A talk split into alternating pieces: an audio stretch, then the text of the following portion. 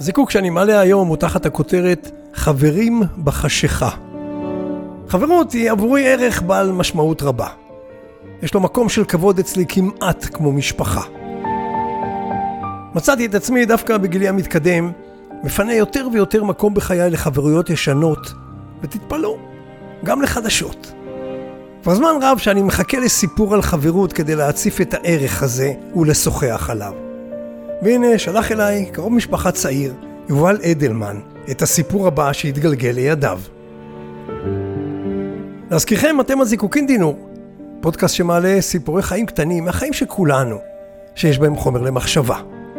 מלקט, מדובב, מקשיב, וגם מספר לכם שהוא כדינור. ואם נגע בכם, העבירו הלאה, שיגע גם באחרים. אז הנה הסיפור ששלח אליי יובל אדלמן, התרגום חופשי שלי מאנגלית. ארתור וסנפורד, סנפורד גרינברג, התיידדו והפכו לחברים קרובים כשלמדו יחד באוניברסיטת קולומביה שבניו יורק. במהלך שנת הלימודים הראשונה נחתה על סנפורד עובדת איוב ששינתה את חייו. הוא איבד את ראייתו כתוצאה מגלאוקומה שלא טופלה נכון. הוא היה כבר בדרכו לנטוש את לימודיו. אבל בהשראת ארתור חברו, שהבטיח לו להיות לצידו כל הזמן, לסייע ולתמוך, הוא השתכנע והחליט להישאר ולהמשיך בלימודים. במעין מחוות החווה או הזדהות, ארתור הוסיף לעצמו את כינוי החיבה חשיכה. מיד תבינו. הנה, חשיכה יקריא לך עכשיו את הפרק מספר הלימוד. כך מדגים ומספר גרינברג, שארתור היה נוהג לומר לו, כמרמז שקולו יגיע אליו מהחשיכה. ביום אחד, כשהם היו יחד בתחנת הרכבת הגרנד סנטרל שבניו יורק, נזכר ארתור שהוא חייב לעזוב לאיזו משימה שהייתה לו. ובצער הוא השאיר את סנפורד גרינברג להסתדר לבדו. גרינברג נותר לבדו בתחנה אומת האדם, מפוחד, לא יודע בדיוק כיצד ימצא דרכו בנבחי הרכבת התחתית. בדרך לא דרך, כשידיו מושטות קדימה כל הזמן, הוא הצליח לפלס דרכו ולהגיע חזרה לאוניברסיטה כשהוא נתקע ללא ערב בעמודים ודוחף אנשים, ספסלים ועצים בדרכו. גרינברג סיפר לאחר מכן שאלה היו השעתיים הגרועות בחייו. כשכבר היה בכניסה לאוניברסיטה, הוא נתקל בחדות במישהו שמיד התנצל בפניו. הקול של האיש היה לו מוכר. הוא זיהה מיד, זה היה ארתור. ארתור, חשיכה. החבר שלו שרק לפני כשעתיים עזב אותו בתחנה לאיזו משימה לא ברורה. למעשה, ארתור לא עזב לרגע את צידו של גרינברג חברו. הוא שיקר לו כשהמציא איזו משימה שהייתה לו, ובעצם הוא עקב אחריו והלך לצידו בשקט כל הדרך חזרה לאוניברסיטה. ארתור האמין ורצה שחברו יכיר בעובדה שהוא יוכל להיות עצמאי רק אם באמת ייקח אחריות על חייו, למרות עיוורונו. וזה עבד.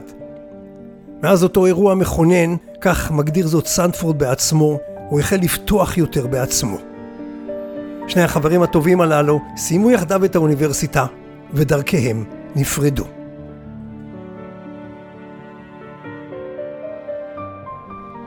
חולפות כמה שנים. יום אחד גרינברג מקבל טלפון מארתור, חשיכה, חברו מתקופת הלימודים. אולי תוכל להלוות לי 400 דולר? אני עומד להוציא אלבום ראשון עם חבר מוזיקאי, כך אומר לו ארתור. גרינברג לא בעל אמצעים אז, נדמה לי כבר נשוי, יש לו 404 דולרים בחשבון הבנק שלו. זה הכל. אבל ללא היסוס, הוא מלווה לארתור את מלוא הסכום שחברו מבקש. הוא רואה בזה הזדמנות לגמול לחברו הטוב על כל מה שעשה למענו בתקופת הלימודים. בשנת 1964, ארתור ושותפו מוציאים את האלבום הראשון שלהם, שנכשל והופך לפלופ אדיר. אבל מתוך האלבום, מתוך האלבום הכושל הזה, צץ לו שיר אחד ועולה לגדולה. תוך שנה הוא מזנק למקום הראשון. שמו של השיר The Sound of Silence. ארתור, הלוא הוא ארתור ארט גרפונקל, ושותפו הלוא הוא פול סיימון. ולהזכירכם, המילים הראשונות של השיר Hello Darkness, My Old Friend, Hello חשיכה, חברי הוותיק. מילות השיר הן אמנם של פול סיימון, אבל הן מלאות בחמלה ובחברות של ארט גרפונקל שכינה עצמו חשיכה, וכל כך הזדהה עם גרינברג, והפך לבן לוויה שלו בעיוורונו בזמן הלימודים. ניתן לראות זאת בקלות ממילות הפתיחה של השיר. הלו חשיכה, חברי הוותיק, באתי לשוחח איתך שוב. Hello darkness, my old friend, I've come to talk with you again. Hello, darkness, my old friend. I've come talk with you again.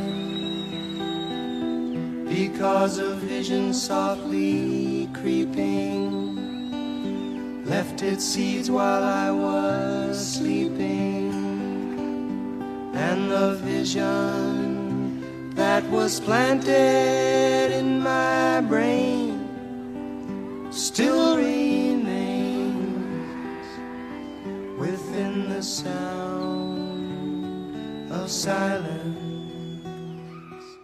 אז אני מניח שאתם כבר מזמזמים את המנגינה ואת מילות השיר שהוא כל כך מוכר לכולנו.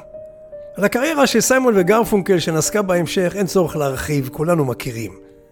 סנפורד גרינברג, שאיננו מכירים, הפך לאיש עסקים מצליח למרות עיוורונו ותרם מיליוני דולרים כדי לעודד מציאת פתרון רפואי לעיוורון. מילות השיר כולו, למי שרוצה להתעמק, מתייחסים לחברה האמריקאית המנוכרת והשטחית. השיר מצייר תמונה של אנשים שמתקשרים עם מעט מאוד תכנים. מדברים אך לא משוחחים, שומעים אך לא מקשיבים.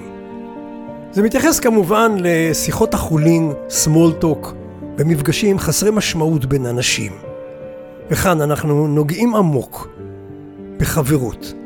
כי כשאנחנו מוצאים עצמנו בקשר עם מישהו שיש לנו איתו שיחה עמוקה ומשמעותית, אנחנו מתמוגגים וצומחים, דבר שכמעט ואינו מתרחש בשיחות חולין של שגרה. שלח אליי יובל אדלמן, מבוסס על מקורות אמריקאים שונים. ואני מתחבר בכל מאודי לסיפה של הדברים. כי הרי גם אני כל כך אוהב, כל כך מתמלא, כל כך מועשר משיחות בעלות משמעות עם חברים, עם ידידים ועם קרובי משפחה. הנעימה היפה שברקע, שאינה הקטע של uh, סיימון וגרפונקל, נקראת The Windmill of Your Mind של ג'ורג' סקרוליס. זיקוקין דינור, שוק הדינור.